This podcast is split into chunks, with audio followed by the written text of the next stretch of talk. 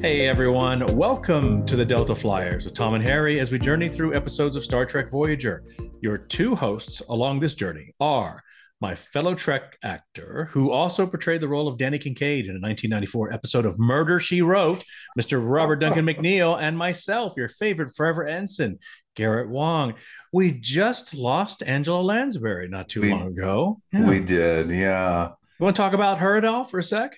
Well, I mean, the thing with Angela Lansbury in my life was uh, the second time I ever went to New York City with a children's theater group that I was a part of, and they would do these summer trips to New York, Oh, right. and it was kind of a big deal. And Sounds like it.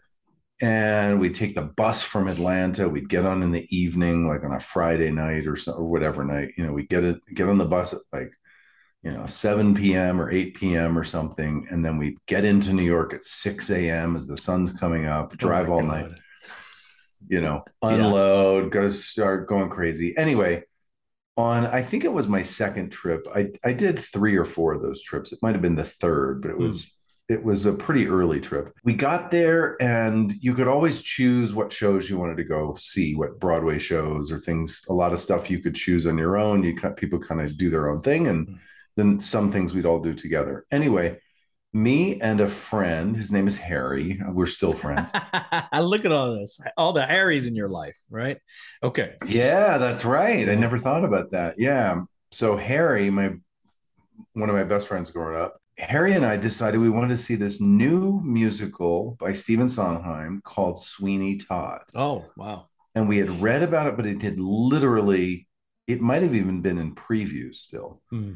And so we got tickets at the hotel concierge to Sweeney Todd, and we go see this thing, and I was blown away at. I'd never seen a musical like this about a, you know, uh, murdering and cannibalism, and like it was just insane. And Angela Lansbury was one of the two main stars of it. Len Mm. Cariou was the other and I was just blown away. It was nothing like anything I'd ever experienced. Hmm. And then we have a few more days in New York with this group, and there's a big convention that we go to that's a part of this theater. You know, theater people from all over came to New York.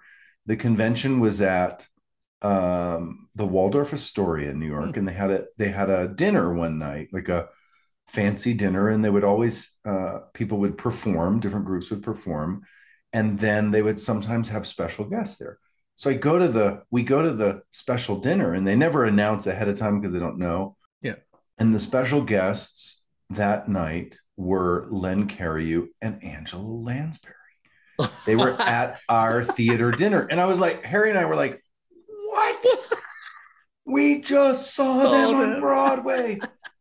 And so I went back to my hotel room and I got the program that I bought and I went down and I got them both to autograph it. And it was one of my prized possessions for Oh, years. I don't know where. I'm, I probably still have it somewhere, but I got to meet them both and tell them both.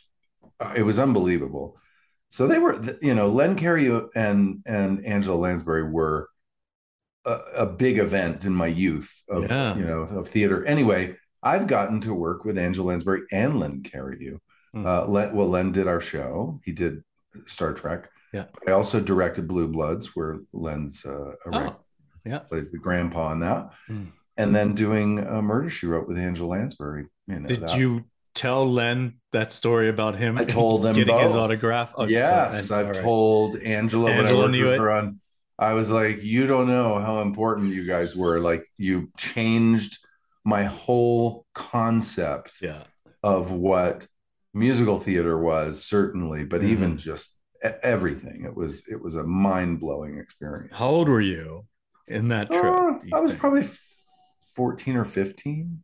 okay. So you were a teenager and Yeah. very impressionable, and that was a good impression Oh my god, that you huge. had from Huge. those two. And that and isn't they that crazy? both are very kind people. Angela, may she rest in peace, Mm-hmm. was just um, everything people talk about. She Yeah. was uh, sophisticated, but also super down to earth. yeah. Really kind of silly sometimes, and she loved acting. She loved telling stories. She was kind to everyone, and uh, yeah, it was great. Anyway, Well, when you reminded Len and Angela of your younger teenage self getting autographs from them at that dinner, how did they react to that? Were they shocked? Were they like, "Oh my gosh, I do remember this," or was it? no, something- they didn't. They didn't. Neither one of them remembered that dinner going. Oh. I'm sure it was some obligation. You know, it was Okay. something.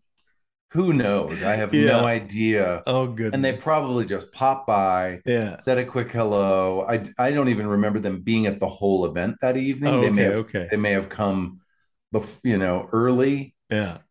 And I, and I think how would they have come if they were doing? Yeah. How would they show up if they were doing performing the show? Well, I think that it was the Sunday night. I think it was the end of a long weekend of this theater convention. It was like a Sunday evening, and Okay. they might have had a matinee and come after the matinee Yeah, without an evening show or something Right. like that. that's possible. I mean, I can't believe they showed up to this Yeah.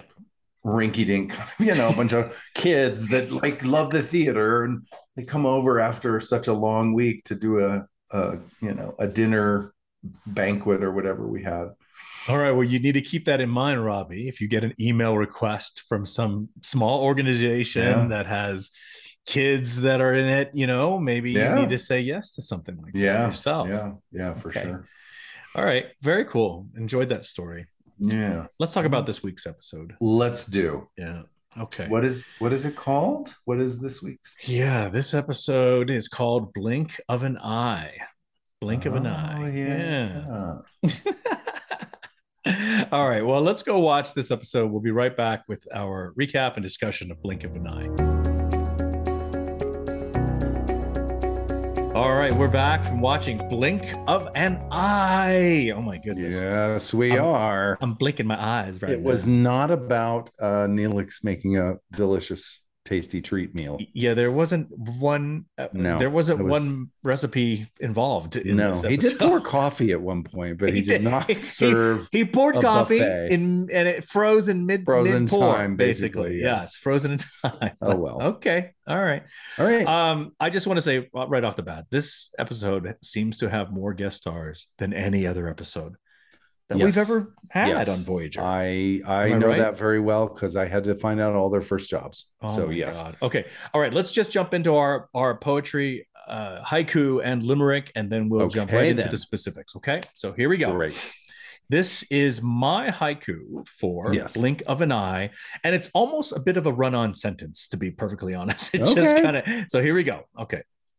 Voyager is stuck orbiting a strange planet where time really flies. That's good. It is like a run-on sentence. That's nice. is. There's commas, but it, Yes. it's it just one. It just goes straight It's- through. It feels like a complete thought. Thank you. That's good. All All right, right, here's my limerick for blink of an eye. Here we go. Hmm. The weird planet where time moved very fast. Voyager is stuck and very slow in contrast. The aliens are not a purple blob. One is actually an Asian heartthrob. With Gatana's help, Voyager is free at last. Oh man, you got heartthrob and blob in the same limerick. That's very impressive. Yeah. I, I like that. Yeah. a lot. Well, I purple do. blob, I, that made me laugh when when uh, yeah, when the Janeway said- doctor says, yeah. "What if they're all purple blobs? You'll be the best looking purple blob there." You'll be the best looking purple blob on the planet. I love that. It was a great line. Let's run through the specifics of this episode. so we had teleplay credited here as Scott Miller and Joe Menosky.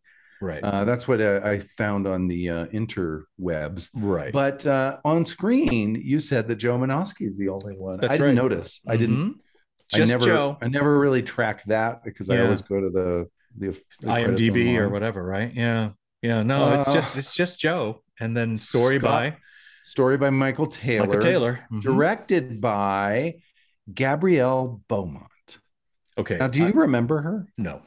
This is what's so crazy. I did not I- remember her either. When I saw that credit, I'm like, who? I, What? I saw the But- name and I was shocked. I was like, wait a minute. Did I this did- person direct by phone? I mean, I don't I don't get it. I don't No, I don't know. she. I so I looked her up, and I did when I saw photographs of her. I did uh, remember her a little bit, and Okay. I'll show you a, I- a photo. yeah, of show me a photo right now because I did Here's a not look it up. I might- photo of her on Next Generation. Yeah, I'm getting a little yes. She was British. She was British. She was she was a real veteran. She had done a ton of stuff. So she has directed, among many other things, uh, MASH. She directed Dukes of Hazzard, Miami Vice, Law and Order, Hill Street Blues, Beverly Hills 90210. oh my god! And she was the very first woman ever to direct a Star Trek episode on TNG. Whoa! Yeah. Very first woman to direct a TNG episode, or just any Star Trek? Star Trek. Any Any, Star Trek. Star Trek.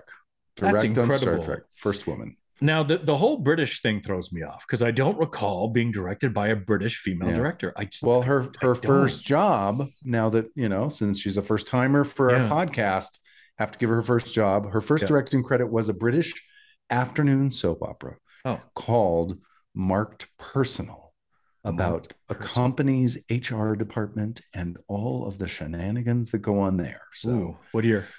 um I think it was in the 70 early 70s. Early seventies. I don't have a date on that. Yeah. Normally Oh, I do. Now that I've, I've I've also pulled her up, and I'm looking on. She also she has a primetime Emmy award. She has an Emmy. She's an, She has yeah, an she Emmy an for Emmy. outstanding directing for a drama series, and that drama series was the 1980s drama Hill Street Blues, which Yeah. you probably remember very well.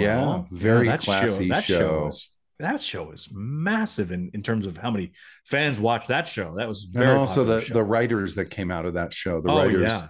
tons of writers um Bochco Bochco, and- right? That's Bochco's uh where it he was started. Bochco. It was um, uh, Josh Brandon, John Falsey came out of that Mhm. show. There was uh, David Milch, I think, came out of that show. Tons of very famous writers came. Most out of History definitely.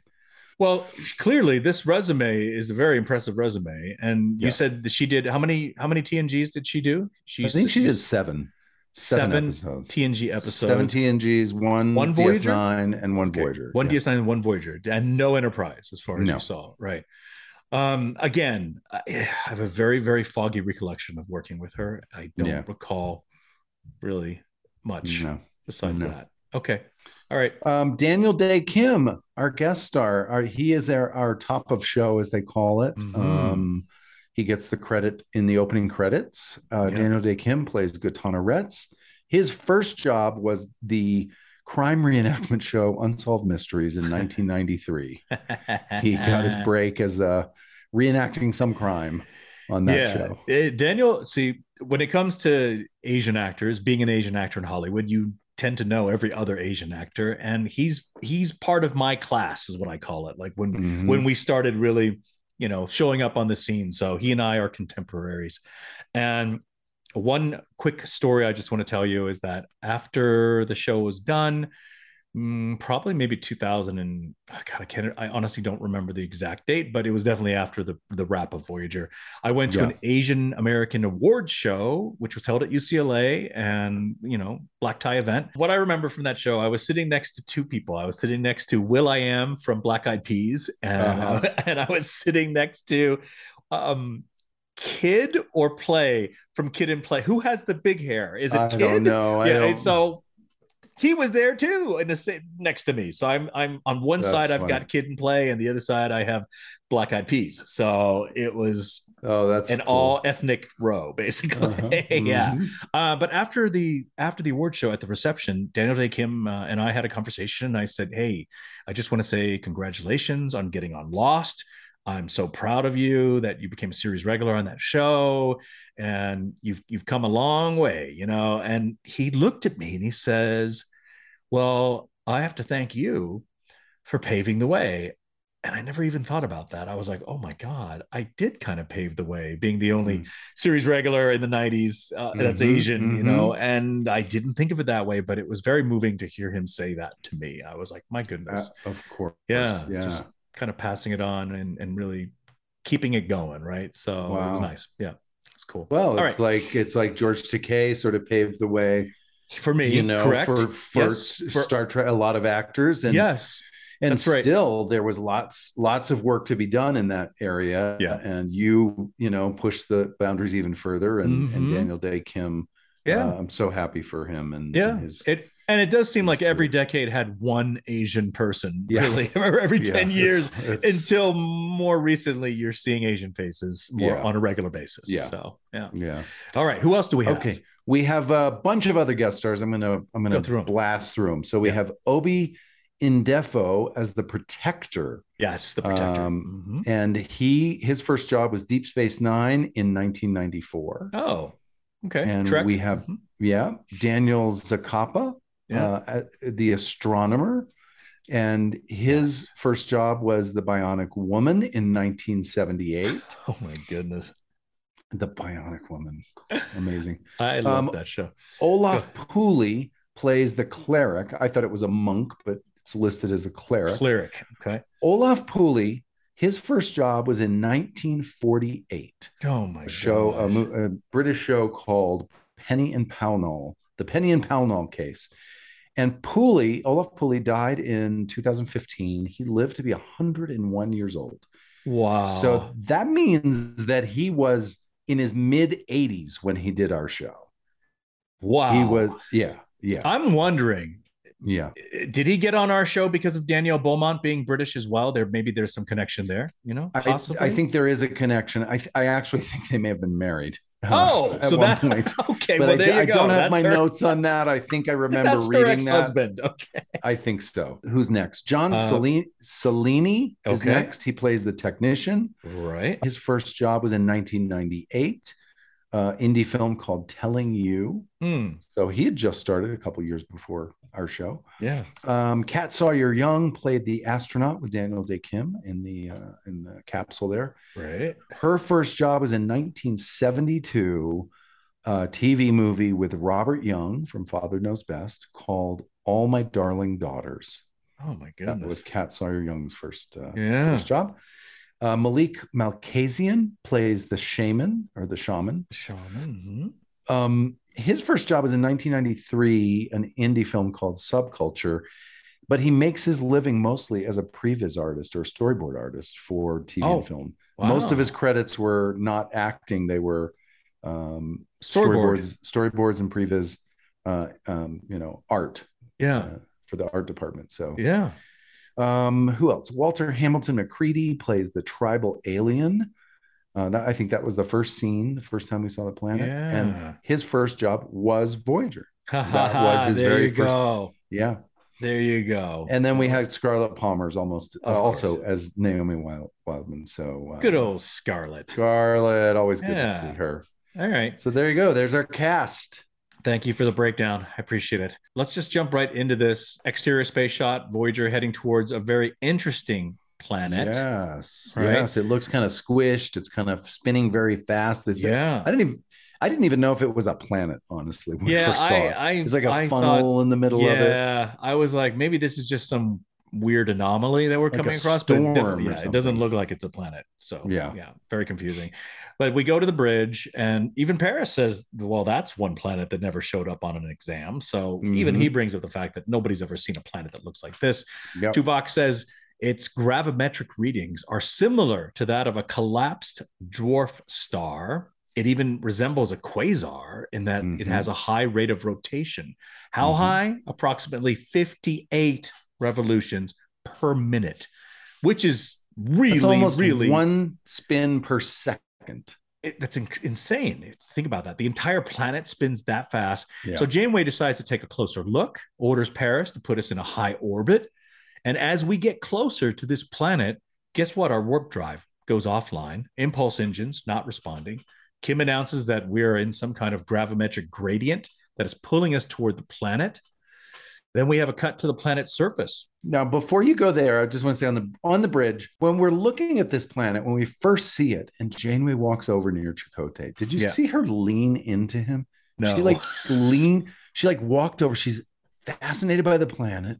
They're all looking at it, and she like she leans into his body. And then when she says, "Let's get a closer look," she sort of touches him and like leans in even more. It's No. it like they wonder why the fans thought that Janeway and Chakotay had a thing because of stuff like this. oh gosh, It was just JC yeah. shippers are catching that real quick. Oh my gosh, so much. Okay, so next we go to uh, space. We see the ship pulling in close to the planet now. Mhm.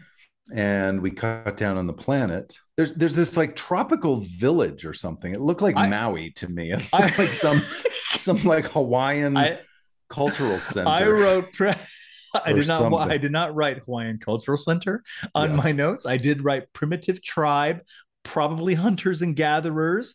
Could be that. It just looked beautiful. the It did look valley and the water. Yeah. It looked like Maui to me or something. it, it- Yeah. okay so let's just say it is the, the, the- an alien version of maui it's their. Maui. It's It's, their beautiful. Maui. It's a beautiful place. we see an alien making his Yes. way up this path and he places this basket that's filled with fruits and vegetables and Making other some offering yeah it's an yeah. offering on what looks like a stone altar and while he's doing that right when he places this one red fruit down which we later learn that Yeah. this is a fire fruit in their culture as he puts it down there's this crazy rumbling in the in the distance and there's a disturbance the ground shakes and he looks up in the sky and now there's this bright point of light that has appeared out of nowhere and now this is something of great concern to these primitive peoples that and Yes. uh, we don't we don't know until the next scene what, what's happening but it's still But just as he the earthquake happens and he looks up and there's that Yeah. bright light, which looks like Voyager entering the atmosphere, or getting right. close. That's right And I loved it on his point of view. They used sort of the Voyager theme song, sort of creeps in there on his POV, which I thought Oh. was really oh! nice. i didn't catch that okay Yeah. that is good i do And like they that. they look cool too because he had like this long kind of silvery dreadlocky hair kind of thing, and he had this big furry coat on. He looked very fashionable to me. Very fashionable. Did you see dreadlock here? I thought that was like just he was wearing like moss or something. Is what he. oh, maybe he had a moss hat had- on. Yeah, he had. I Some thought it was vegetation. alien hair, but I don't know. I think I think it was vegetation, but Okay. maybe it's alien hair. Maybe Okay. silver dreadlockies. Okay. it was, it was very stylish. Yeah, we Right. go to the credits and then we come back and and Yeah. we learn. Go ahead. Yeah, we learn in the next scene after we come back from credits that the the new star, which is Voyager, clearly Mhm.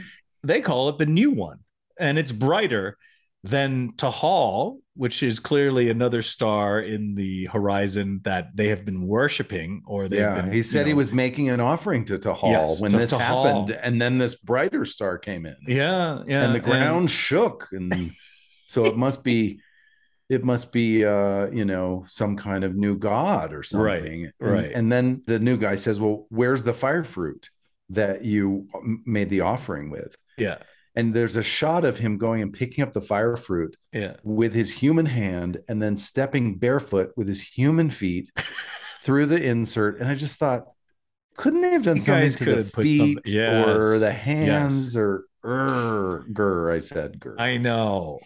So they could have put more of those little funky little. You know what that looks like. Clearly, they could have taken that and put that on their hands or something, Something or something, feet. anything. Yeah, but they didn't. They didn't. yeah. But but the new guy, the shaman, basically says, "Hey, we now need to build another altar equally large, equal equal in size to Tahal's, as or as big or bigger than Yes. Tahal's, and we need to worship this new god, which will be known from this point forward as Ground Shaker, Light Bringer, whatever he's calling Yes. Voyager, and that that fire fruit is only going to be sacrificed to that god. Nobody else can even eat it any longer. Like it's no, it's not even on the menu. the ground shaker's fire fruit. It is. It's the fi- fire fruit of the ground shaker. Uh, and again, I need to go back and watch to see if he's wearing a hat or not now. So I love their note of that. hair. I'm gonna go with hair. Okay, let's say it's It was the primitive alien hair, and it was super cool. Uh, do you have any more? Do you have anything else to say about that scene other than the hands and the feet kind of? Well, I made notes later, but I'm I'm remembering now that I realized they're all speaking English. yes. There's no universal translator. They're not No. interacting with us. So I wish that they had some alien language and it was subtitled. maybe like a Hawaiian Polynesian would have worked well. that would have been nice. that would have been nice. Yes. Yes. Alien But Maui. I do I do Mm. find it confusing when we meet aliens that haven't met us yet, but they happen to be speaking English already. Mm, but yeah, that's my last thought on that. But it was all right. but by the way, Yeah. The set So the the Maui background Yes. had to have been a green screen or blue screen or something. Yeah. So they must have built this kind of these rocks and and this camp area or whatever. They must have built that as a as a new set because that was not our rock set, our classic cave set. right. So they It built this on else. stage 16 away from our regular rocks. Yeah, Mhm. yeah. But Okay. it was very well done. I love the Yeah. backgrounds and and all of it. I thought the set was very cool. So- I agree. All right. So now we're on the bridge. Come to a stop, almost like a jolting stop. And now we're magically in synchronous orbit, 57,000 kilometers above the planet's equator. Chakotay commends Tom Paris for doing such a wonderful job in stopping the ship's descent. And Tom is like, wasn't me. I didn't do it. Not me. Yeah. And uh, Tuvok says, hey, wait a minute. I detect a tachyon field along the hull. Maybe that's holding us. Seven hails the bridge and says to Captain Janeway that she needs to head on down to Astrometrics as soon as she can because there's something very interesting to show her. Let's Janeway talk about leaves. Let's talk about this for a minute. Seven Chakotay. calls the bridge Yes. and says, uh, Seven to the bridge, Captain.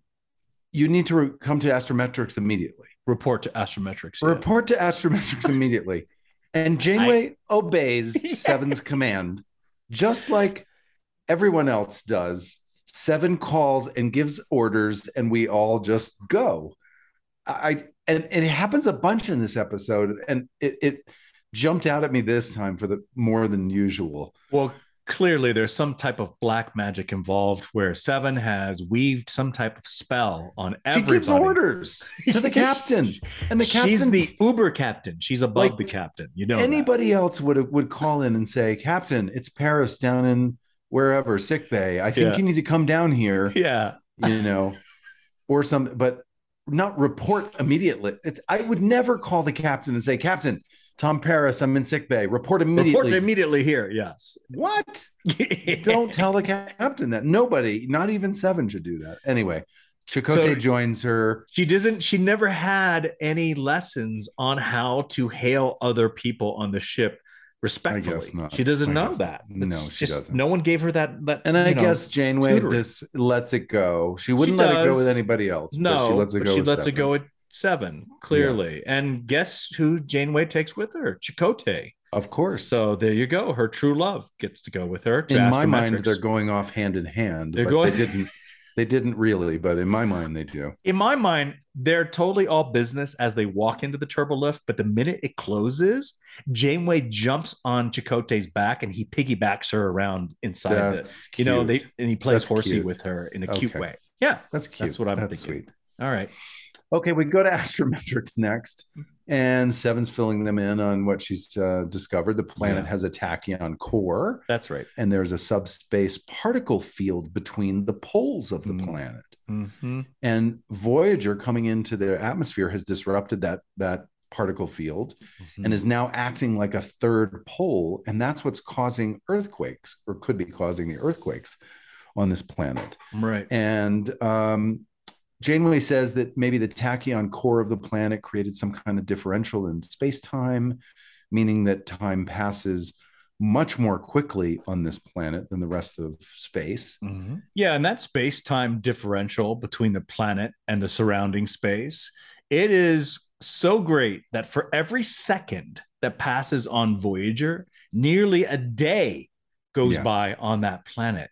So Chakotay says, well, we got to be careful because if our orbit starts to decay, Voyager will begin to feel the effects of the differential. And then Yeah. we will begin aging 100 Oh he, no, he didn't Or say 100. hundreds He said times. hundreds. Yeah, he says we will begin aging hundreds of times faster than in normal space. And Janeway basically responds, "Well, unless we want to live our lives in a blink of an eye, hence the title of this episode, Yeah, I suggest we find a way out of here." Is what she There's says. There's the title of the show. yeah, yeah. you Yep. I mean, it's an interesting it's an interesting concept though, really, to think about a planet revolving so fast that it is just going through years like we go through minutes. It's like Yeah. incredible, right? it's a great premise. Yeah, I like And I think it was Michael Taylor's story. it. Mhm. So very cool premise. We go to engineering. Yes, let's go to engineering. Chakotay asked Torres how our warp core is doing. And basically, Torres says, well, until we break orbit, warp drive is still offline. So Chakotay has this amazing suggestion. Why don't we modify a class five probe for low orbit scanning, configure it to scan along all subspace bands and set it for visual images every 10 milliseconds. And he goes on to, he's so excited about this because he says this, this could be the biggest anthropological find of his entire life, life. Yeah, yes. basically. And he's he's right because we get We to watch, see yeah, we can watch this civilization develop right before our right eyes. before our eyes. We can see hundreds of years go by. I, lo- I love in the yeah, I love in the beginning of the scene though when when he first comes in and he's Yeah. like, "So what's up with the warp core?" And she's like, "Well, it doesn't work down there on the planet."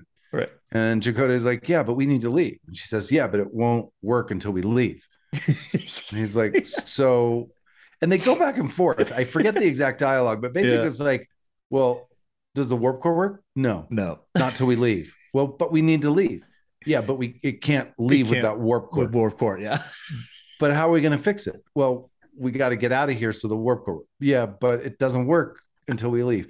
They like go back and forth. Yeah, very like, circular. This is Yeah. a funny pickle It is a funny conversation. pickle. It's going It was like, nowhere. Who's on first? They- They could have done a comedy bit in the beginning they about could it. have. They could have. It was very But hence the probe, because if we can find out more information about this planet, then maybe that'll give us the answers to get off of out of this orbit. So that's the key. now we go to the planet's surface. Yes, we have advanced. It's no longer a Maui fishing village. It is now. it- It's like a medieval. It's like a castle. We're in medieval Yes, times. They've now. got stone walls and Yeah. castles around. And I love the way that this set, the rock ground, yes. was repeated. We kept going back to kind of Yeah. the same angle. And so you saw first the Maui fishing village and the beautiful paradise. right. Then you saw the castles being built and the background changing. And, Yeah. and it's going to continue to evolve. We'll keep going back Oh, to yeah. that shot. Yeah. I thought it was really clever.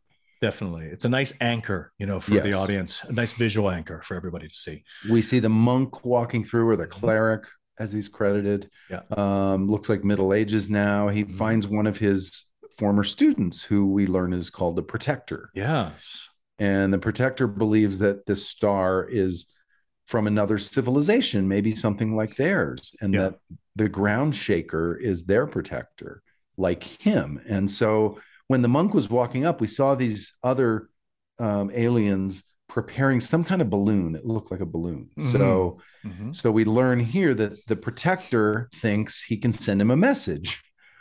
And he's like, he's, like, well, from one protector to another protector, I'll Yeah. send a message and tell him, you know, that you're you're knocking down our walls and our homes with all these ground shakes. Yeah. And you know, please stop doing that. So Right. he, he thinks he's going to talk protector to protector with this message on a balloon. And the other thing about this scene is that he and the cleric in their conversation, the protector is basically debunking a lot of the myths that you know Yes. came before him. He's like, look, you know, our ancestors thought every single star was a god out there.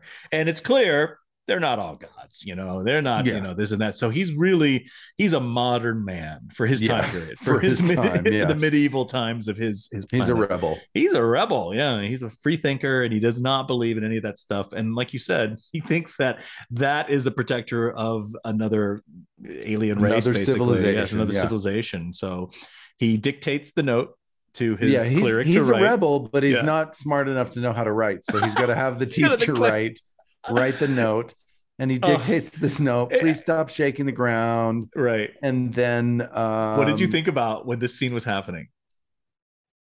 I don't know what. Ethan Phillips in Wagons East Yes. getting the letter dictated to him by his dictating the boss. things. Yes. Yeah, and he had to He remember he it had to all. remember it. He had no pen or paper. It's a hilarious bit. Yes. So funny. But they do. They put the note in the balloon. They Yeah. launch the balloon, Yeah. and then we cut out to space again. We see the probe. Yeah. The probe our cool. probe fly by, which was kind of cool. Yeah. inside uh torres and Chakotay are you know excited about these scans and what Mhm. the probe is finding In Uh, engineering. they're, They're in engineering still. they're in right? engineering Yeah. And now we've jumped ahead the civilization is in the industrial age now Right. they've got roads they're from Yeah. their photos of the planet they can see roads and Mhm. more modern buildings Mhm. Excessive can- use of iron is being used. That's what Yes. Chakotay sees. And Torres says, well, possibly to support their buildings due to all the seismic activity. And we learned that their planet, they go through an earthquake at least half a dozen half a a month. dozen each Half month. a dozen that's each so month. Six per month they go through. And So by our once a week. time, yeah, Hmm. once a week. That means every six seconds, our time, Yeah, they're having an earthquake. pretty much. That's our fault. Right. We've So- caused all of this stuff to happen to them. It's But- so sad. but- The probe that we learn in this scene is decaying and and it's it's not going to be of use anymore. yeah. And so because and- how and- long has it been operating now? Over 200 years. 200 in- years. in the planet's time, it's been 200 years. Mind blown. Yeah. Gosh. So they decide to self-destruct it, which they do. I don't know if it does. I almost feel like it's failing because she responds because he says initiate a self-destruct sequence, and then she says, "Oh, it disin- it disintegrated in the upper thermosphere." Oh, See, so I almost feel like they were trying to do that, but before they could even make it self-destruct, it just sort of you know dropped into it burned out. It burned out. Yeah, Yeah. that's what I, I was thinking. But again, the whole concept that they just launched that probe and it's been there for 200 years, and this is minutes have gone Yeah. by, and it's just insane. Yeah, So- and he says, well, if they saw it, it probably looked like a shooting star or something. right. That's what he said. Mm-hmm. And we cut into, at this point, an observatory kind of set. And my first thought was, this looks like a Captain Proton. set, Proton.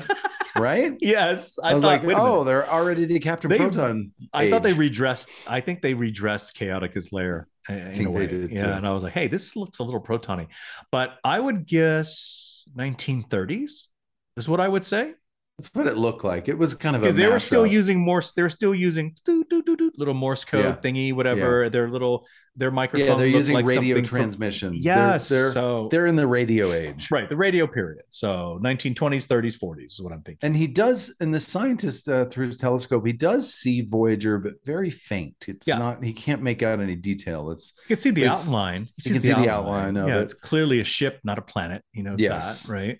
and he says, you know, keep sending that them messages, radio messages, and the Mhm. assistant is tired of sending messages Yeah, they've been sending, they've been sending, you know, math sequences and elemental constants. They say, you know, Yeah. just numbers basically. Pr- Uh, prime numbers, yes, yes. and no, there's no response, nothing. And then they get into a brief conversation about growing up and thinking about the sky ship, they call it. right. And, they the- said the they, the go ahead. toys that they had, they had they had toys of them as kids. Skyship Friends is what it was. Skyship Friends. The series. Did you have the Skyship The Friends entire series? series? Yes, Yes. the entire series. So it's good to know that Voyager has been relegated to being basically Cabbage Patch Dolls. Is what it's we kind of funny because we do have all the collect the action figures. We do. From Vo- so it was sort of an inside, you know. Oh, do you Yeah. have the the Voyager action figures? Yeah, I did. I had the whole collection. Oh my Uh, god. the scientist says his grandfather told him that it was actually a place where bad children were Yeah, sent it to was be evil. because of the shake. So you start to see like people are now it's we've gone from being like this revered god to like well maybe they're maybe it's a bad some people are having different interpretations of most definitely. whether Voyager's friendly up there or Most whether definitely. it's not friendly. right. Even the assistant says, "I don't think they like us." Right. Like, you know, why are they doing this for so long? If Yeah. if they liked us, they must not like us. but the astronomer says right back, he's like, "Well, you know, I don't really believe that because uh, if they are powerful enough to be there, they would have. If they didn't like us, they could have eliminated. could all have of us. They could have, eliminated us they could have long taken us out ago. long time ago when it was a Maui fishing village. They could have wiped us Yes. off the face of this Yes. planet.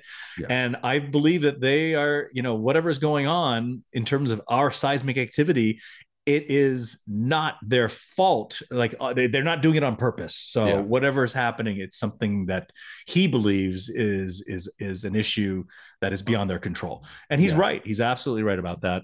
The young colleague is the one who tells his boss to use instead of mathematics. Another Send way a of reaching personal them. a more message. personal message. Yes. So Yes. he does. He hands him the the microphone and it's a really cool you know transition between the, the, all the scenes here because he talks about the voice message he starts talking and then it jumps to astrometrics where seven is picking up the actual high frequency signal being but it's a very high frequency. It's not Mhm. it's not a personal message. But Chakotay's there and he says, wait, Right. if the signal was sent, they were sending us a voice message, it would be accelerated right much higher than normal. So Yeah. slow it down. right So she slows it down, starts to clear up more, more, more. right and they re- realize it's a radio transmission. Mhm. And it's at first they hear the prime numbers Mhm. and mathematical constants, Right. and then the voice message starts. Correct.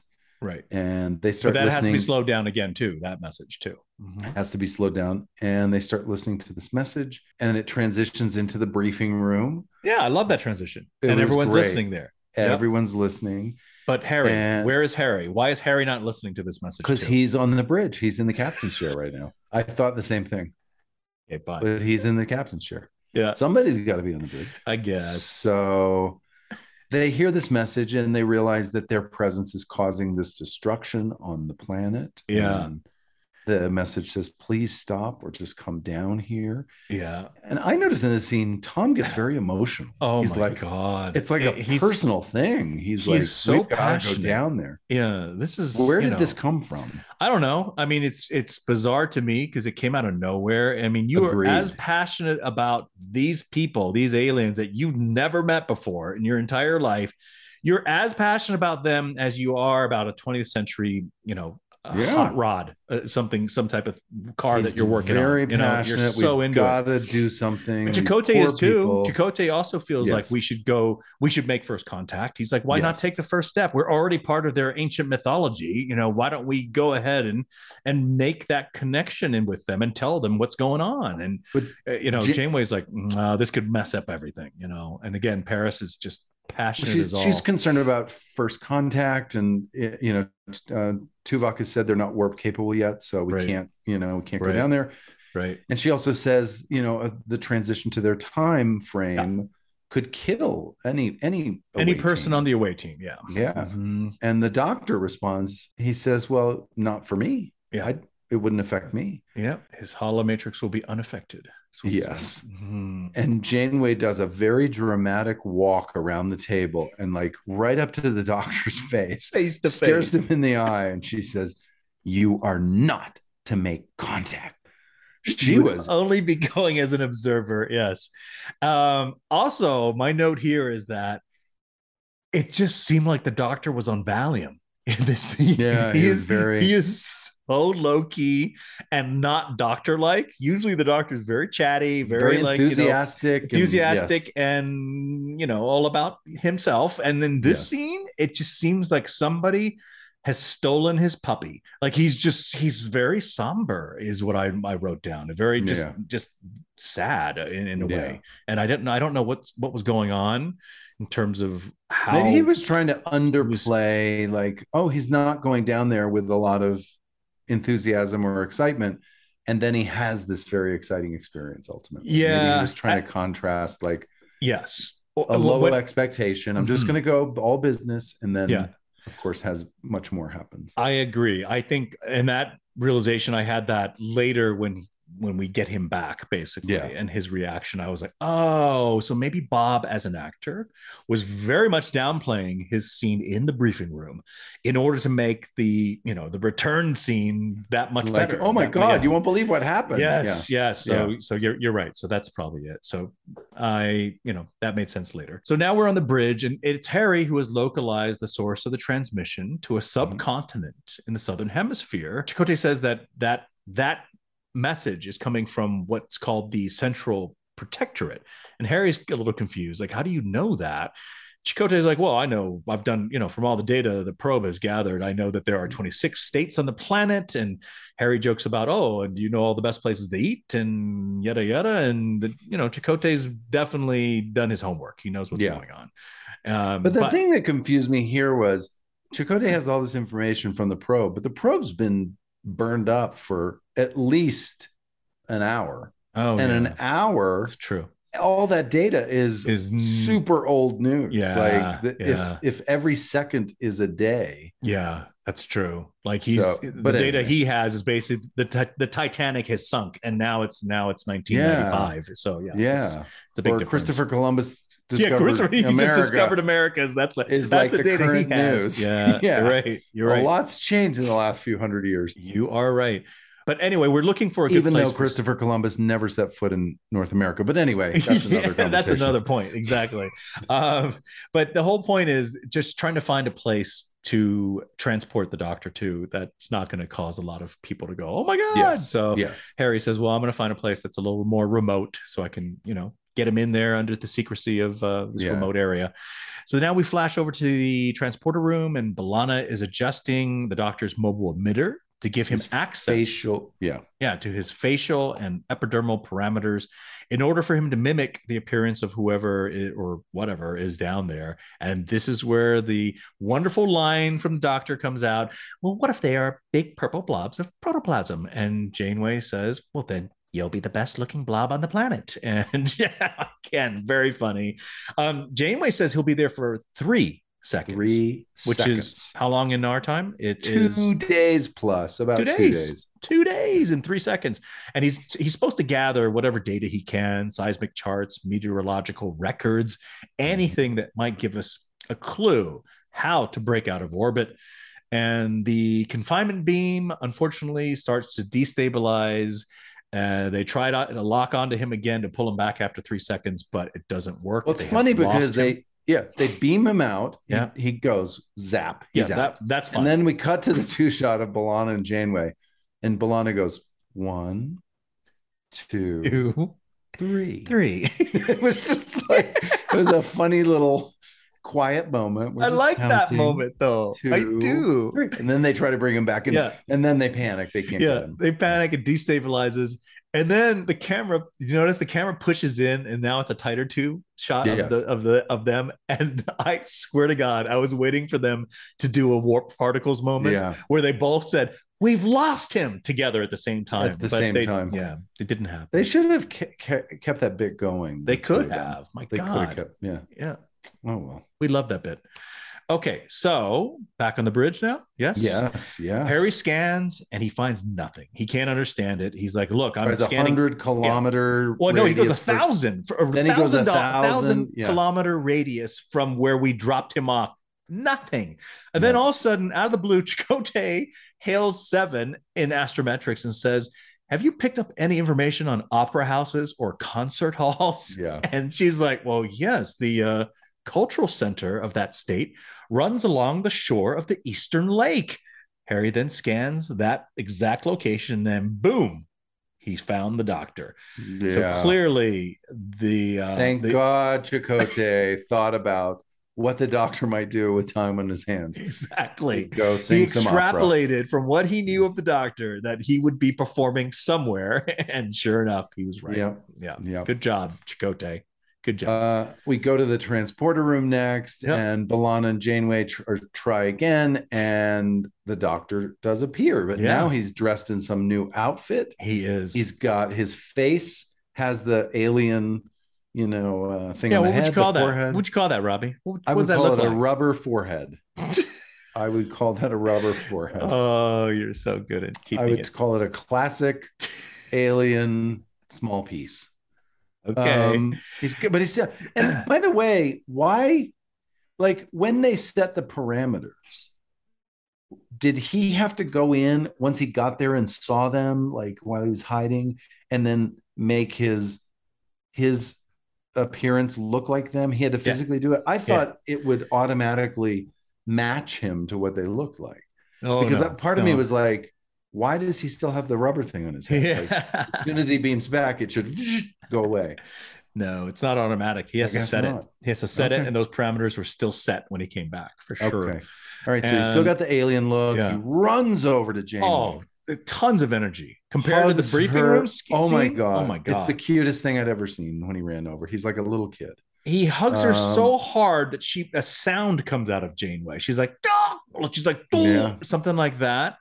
And I thought that Yeah. would be an awesome ringtone I can use for email alerts. Just record Janeway making that sound. And- Oh, that's a good idea. yeah. Okay. He fills, fills them in her on Mhm. on uh, all he knows Yeah. from the planet. He says all they talk about is Voyager, the Yeah. star in the sky. He talks about um, a war that he survived while he was there. His apartment Um, was blown to bits. He didn't have an apartment. But I just loved how everything everything with the society has been influenced by Voyager. Like all of their technological advancements are inspired by Voyager. Their Mhm. inventions, their religion, their science, their art, even their children's toys are all Voyager based. Everything. And and then oh god, what a great line! When he says he says even even uh, when Marisa Marissa? Marisa, Marisa. wrote uh, an aria that I performed, and Kate says Marisa, Who, who's, Who's Marisa? that? Yeah. and that reaction from Bob. And he pauses, his eyes go back and forth. Was- He's like, my roommate. my roommate and the way he played that was so good it was just right on the money Uh, i was so proud of bob it I was so like, good. And so then funny and then Janeway sort of gives him a skeptical look. He says everyone needs companionship. yeah And Janeway's response is, "Oh, you'll get no argument from me," Yeah, which she- I thought was coming off of last week's episode, Fairhaven, where she needed was- companionship. yes It was great. I agree. There was definitely a little bit of a connection to Fairhaven because of that Yeah. comment. And Yeah. my question to you is don't you think he would have had a hard time explaining the damn mobile emitter? Like, what did he say to people about that? Yeah. It's so obviously there on it. Like, you can't not see it, right? Yeah. It's sort of like that little alien thing on their nose. You can't not see it. You keep Yeah. looking, staring at it. What would he have said to the local populace about what, know. Uh, this is his, you know, like a brooch? This is my Yeah, great grandfather yeah. wore this brooch and I'm to place it on my arm. That would work. I would I would buy that. You Sure. buy that? Okay. Yeah. All right. Yeah. Just checking. So we're in the corridors now, and they're in a typical walk and talk. It's Janeway and the doctor, and the doctor informs Janeway that he has meteorological records from the last 300 years. And he also says that if some of the people on the planet had their way, they would be pointing weapons at Voyager. Mhm. So clearly, there's there's there's a faction that do not like Voyager Yes. at all f- Yes. for all the seismic activity that they've had to endure, and the doctor says there's a space race going on between the different states on who will make it up to Voyager first, who will make it um, in their own spacefaring vessel up to Voyager, and uh, basically this is happening, and it's going to happen sooner than later. All right. So next we're in astrometrics, and Naomi enters and she's telling Seven the title she wants to use for her report or her book. And she wants to title it The Weird Planet Where Time Moves Very Fast, and So Do the People Who Live There. Mhm. She says, I think that's a great title, Seven. What do you think? Seven's like, it's too verbose. And she suggests rude. And she suggests maybe something shorter, like the weird planet displaced in time. Well, actually, yeah, no, actually, um, Naomi says, "Okay, then fine, the weird planet," and then Seven clarifies, "Well, how about the weird planet displaced in time?" And that's Yes. what she agrees on. Yes, so they agree There you so- go. It's a cute little exchange. Yeah, While they're talking, Janeway uh, chimes in on the uh, on the comm and says, "Brace yourselves, Voyager's about to attempt to break orbit." Mhm. And they the crew attempts to to escape, but Mhm. just 50 meters into the ascent, um, seismic activity is increasing yeah, on the planet. So Seven tells Janeway, "We must abort." Mhm. And of course, Janeway agrees and follows Seven's orders again. Uh, yeah, Seven's just bossing Janeway around a little too much for my taste in this episode. But anyway, we do it. We abort because it's it's creating too many earthquakes. And Naomi says at the end of the scene, she's worried we may never leave this yeah, this orbit that we're stuck in. yeah, Uh, we cut to space, and there's some kind of rocket. yep. It looks Heading like up into space. Yeah, we go inside the capsule, and there is Daniel Dae Kim, Gotana Mhm. Retz, and an astronaut, and they're arguing. She is very pushy. He's being very cautious. Yeah, she's she's being very seven of nine to Gotana she Retz. is. She really is. Yeah. She is. She's Yeah. like, you know, she says she wants to go inside. He's like, no, we're not authorized to do that because their And- sensors can't can't uh, penetrate our hull, so they don't know what's inside there. And Yep. that's when she becomes seven and says, "No, we need to go inside. We need to Yep. do this.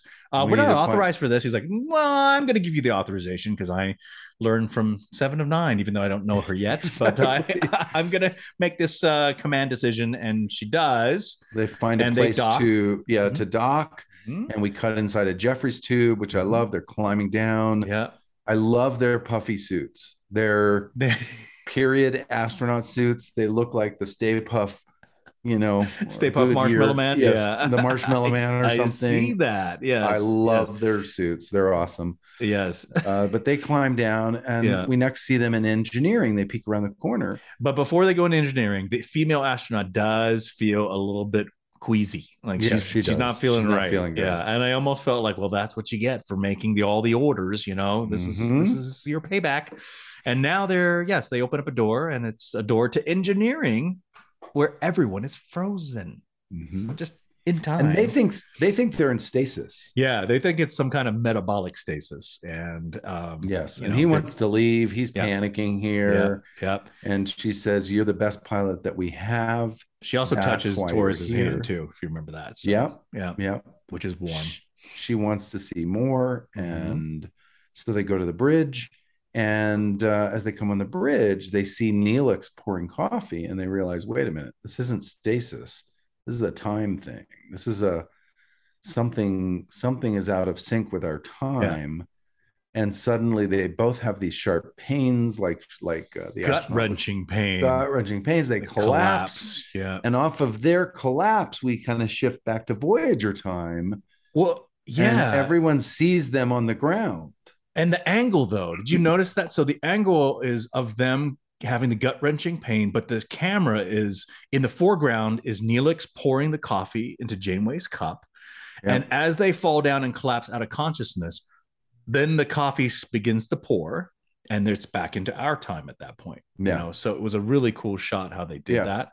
Very cool Um, transition. I like that a lot. Also, when they were arguing, when she was sort of trying to, you know, give him a pep talk earlier in the corridor, and she goes, You're the best pilot we have. Did you think about yourself at that point? I did. I you got to always bring Yeah, the best yeah, pilot yeah. along. See, there always. you go. Yeah. So he's the be- he's the Tom Paris of the Maui fishing village, Yes. basically. Yes, exactly. Okay. Back to Voyager time. We see them on the ground. Now we can see them because they're not going super fast. Right. We're in the same timeline, and the sh- they we detect their ship that docked uh, on our hull, and this all happens in an instant. And Right. Janeway says, "Beam them to sick bay, uh, medical emergency or something." She calls, and we cut into sick bay, Mhm. and we realize the doctor was able to save Gotana Retz, but not the astronaut Trina. I think is what Yeah, Trina. is. hmm Or Yep. or I'm gonna say Maui Fishing Village Seven.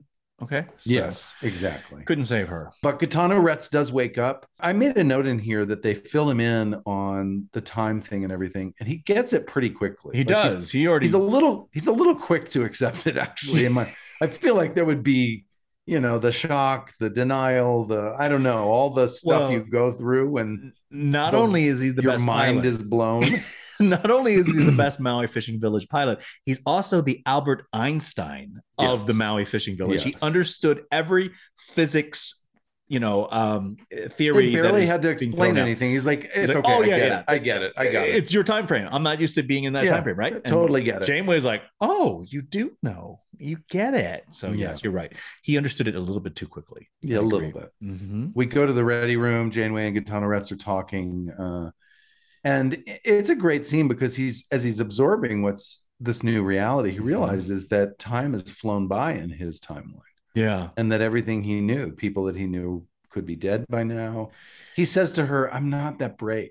He admits, like, you know, I'm I'm not that brave. I, you know, she she wants him to help, Mm-hmm. and he's he, he doesn't think that he's a courageous person and she says Right. no that's not not that's not true at all you wouldn't Mhm. be here if you weren't brave But then he starts going into this story about that, you know, when he was an infant, that he saw skyship toys in his crib before he even saw his mother's face.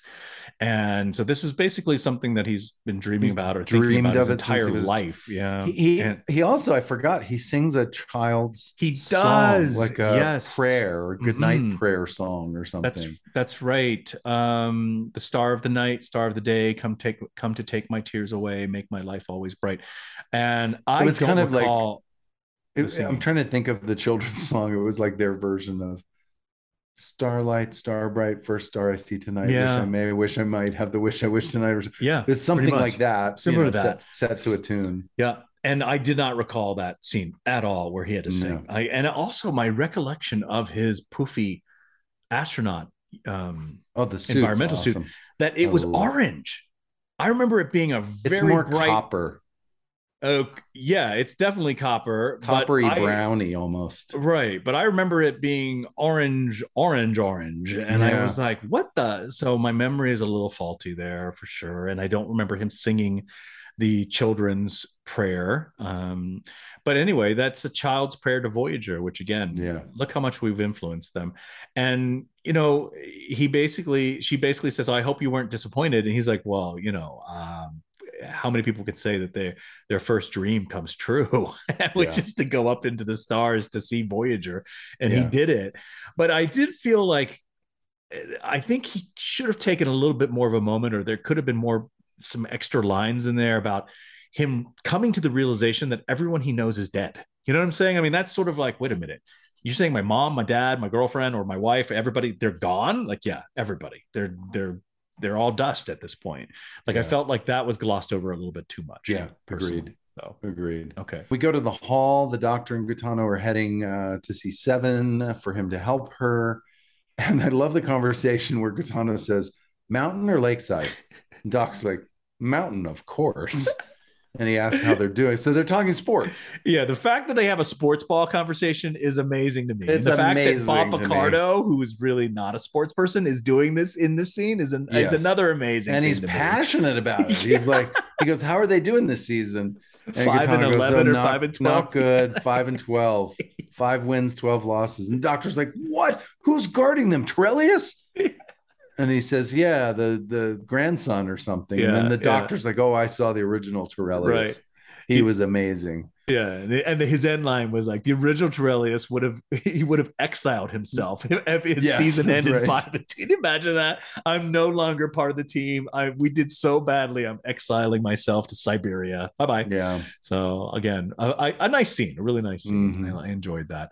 Um, but he's on his way because Janeway ear- earlier we didn't talk about this, but Janeway that whole ready room scene was basically asking for his help in Yeah. sort of you know uh, understanding this information that the, the doctor has compiled about Mhm. that planet. Astrometrics. We're in astrometrics, and he first he says all your info is out of date. Like everything Yeah. Seven's got here is out of date, and he starts to update her, which totally makes sense because our probe was destroyed long, you know, Right. way long, hundreds of years ago yeah, uh, definitely. in their time.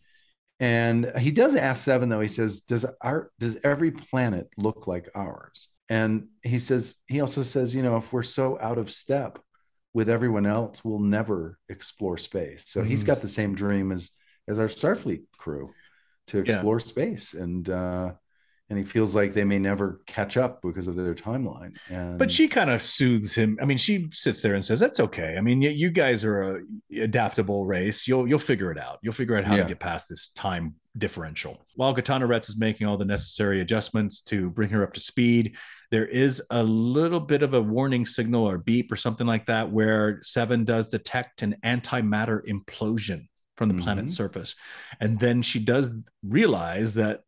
Gotana Retz's planet is now experimenting with warp technology Mhm. and her sensors are now detecting an early test and then she says oh and there's another test and another and another test and another and they're and they're getting more they're getting more advanced Yes. with each test they're learning from the prior tests and right when she says that um there's a huge ship- rock on the ship yeah, the ship shakes, yep and we realize that they are attacking us with Yes. antimatter torpedoes. now. Right. Yeah. We jump to the bridge and shields are weakening. There's nothing on sensors. Janeway calls a seven, and that's when she says, Seven says, We've they've developed antimatter torpedo technology. Mm-hmm.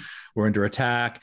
This is when Gotana Retz comes onto the bridge and he apologizes mm-hmm. for his people. He's like, I'm so sorry. You know, they don't they don't know about the time differential. And Paris says, Isn't it time we return fire? So Paris, who's been so passionate about He's saving these people, totally flipped. is now flipped. He's, He's like, totally let's flipped. Let's take He's him so out. Let's take inconsistent. him out. what is going on? Why now are he's you, like, blow them up. listen, why are you why are you I Mr. Flip Flop? I, I I don't don't understand this. Like you're I don't so into saving these people, and then now it's like let's blow them to pieces. Yes. Let's let's So Janeway goes, No, we've done No. enough damage. And she tells Gotana he needs to go back. Yeah. You need to tell them what's going on. Mhm. So we cut to the hall. Doctor's giving him a shot to help him with the transition to his timeline. Yeah. And he asks him, he says, Can you find out what happened to Jason, who lived in the Central Protectorate? Yeah. and we learn that that's his son.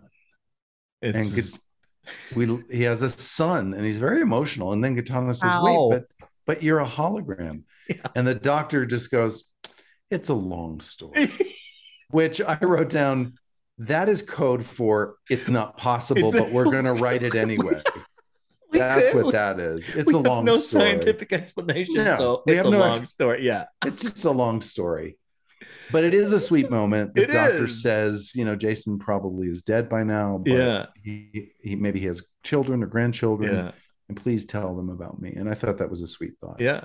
even though it's not possible. No, but I did remember correctly. Remember in our intro, I was like, and I'm pretty sure the doctor ends up having a family. Like I Yeah. said, he has a wife, maybe and a kid. adopted, maybe, Maybe, adopted. You maybe. there's, there's not Yeah. a, a biological way that he could have a family, but No, maybe, yeah, yeah, maybe, or maybe, maybe when he met um Marisa, that Marisa She had, had a, a young child, child. exactly. and so he single mother, father. and he became the uh, yeah, he became dad. Yeah, but we It's go to moment. space now. We see the capsule returning uh, with Gotana there, and we cut inside the capsule, and he's communicating with launch control, but they don't believe he's Gotana Retz. well, it's now. no longer launch control. It's another. It's a weather it's station. tactical or something. It's- command. no, it's Uh, tactical is that was command. is that what it said? Tactical. Yeah. Okay, sorry, tactical command. turned in? She says, "This is that's not launch control isn't around anymore. This is tactical command. Right. Get off this channel." Yeah. And he basically says, "I'm coming in for a landing, so get ready." Yeah. But he also Yeah. says, didn't he say something to the effect that, well, if you want to do anything more than whatever you're doing, you need to, you know, kind of open up to the fact that this is real, basically. You know, he was he said something about if you if you want if you don't want to just do if you don't want to be doing weather for the rest of your life or something like that is what I recall, but maybe not. Okay. All right. So so yeah, so basically he goes in for that that landing and Mhm. you know they're not going to stop him, right? Yeah, he's not going to let him, and he's got courage, which I love. That that you know, here's a here's a point where launch control Yeah. is now tactical command, so they Yeah. could just shoot him out of the sky. That's and right. He's Newfound willing to- courage. he's got newfound courage. I like that scene. I do. we go to the bridge all systems are failing at this point these these um you know torpedoes that have been hitting us are taking their toll shields are down everything's down they go through Yeah. the list everything's down he landed uh about 10 minutes ago our time Mhm. so he's been down there a year and a half at this point Right.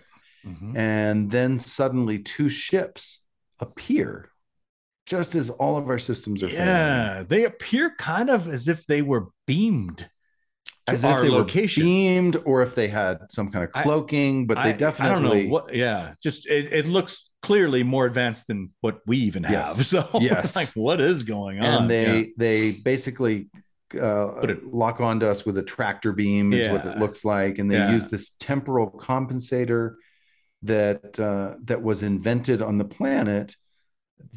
and Oh, Paris shoot. says like I can alternate the thrusters and get, and get us out of this thing because he thinks that you know this is an aggressive thing, and Janeway's should like, no, back. We just should we should go back because I when I said uh, temporal compensator, that was when Retz comes on the bridge, and that's Yeah, not okay. the tractor beam. right. So they Okay. connect something that looks like a tractor beam to our ship, and Yeah. then Yeah.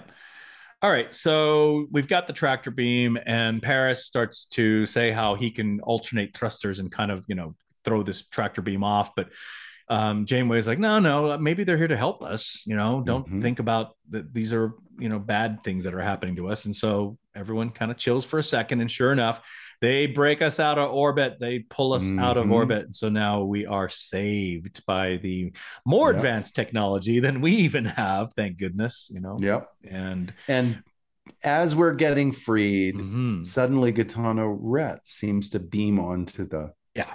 well, we try to yeah we try to we try to make contact with them, and instead of their they don't answer, they just send Gotana Retz into they onto send our bridge. him, Yeah. and he says that that they've invented a temporal compensator on his planet now, yeah. and it allows him to appear in their time, Right. but he can stay in his own time. yeah.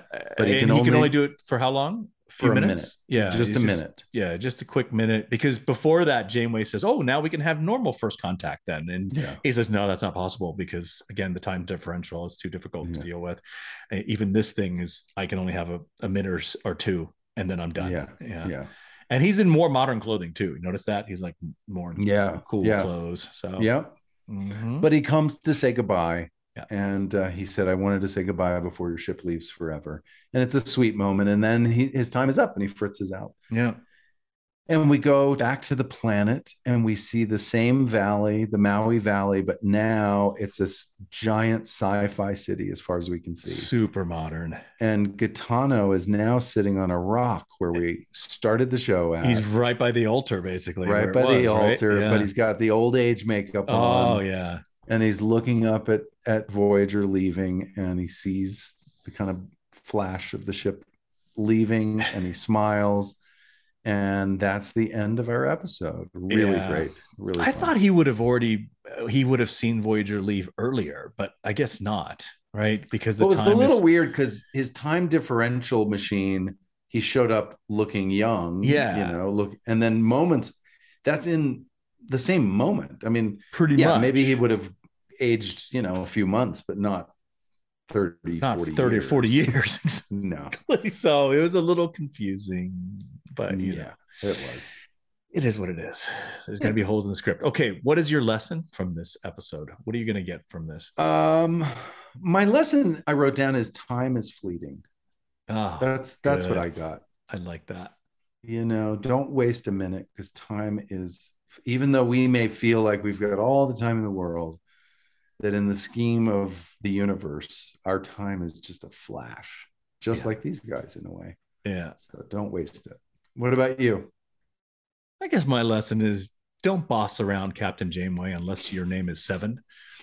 yeah that's she's the only one that can do She's it She's the only one that can do it. Exactly. she gets away with it every Unless time you're wearing a seven Halloween costume, you cannot boss Captain Janeway around. well it's funny because other people like B'Elanna calls her on it or Tom would call her on it or, Yeah. you know but but it seems like Janeway's made peace with it she knows that that's just her her style don't take it personally that's I just how she communicates with everybody. She's Yeah. really brusque. Okay.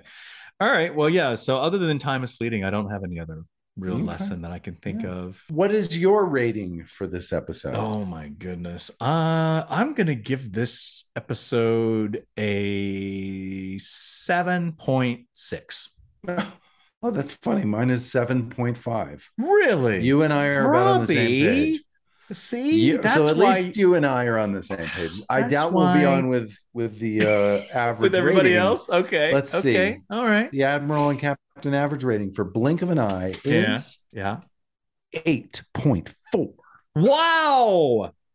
We went lower. We went low. Do you think we went low because of how the last episode was? We were so high, we felt that, oh my gosh, we got to go much lower Maybe. since we rated it. I was trying to cover like- my butt here a little You- bit. I think we both were Yeah.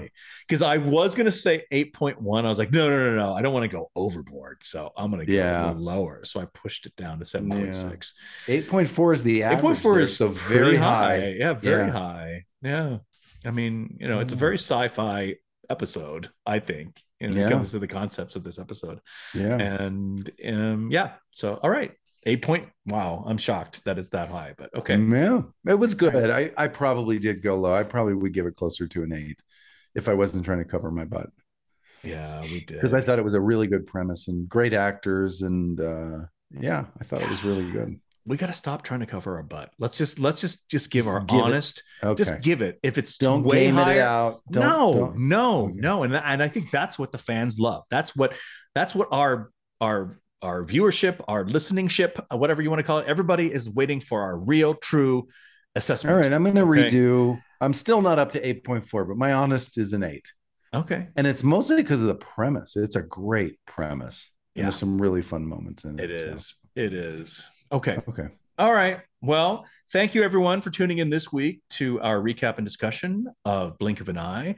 Join Robbie and I next week when we tackle the episode Virtuoso. Virtuoso. Virtuoso. Virtuoso. Virtuoso. A nice Italian word. Um, and for all of you Patreon patrons, please stay tuned for your bonus material.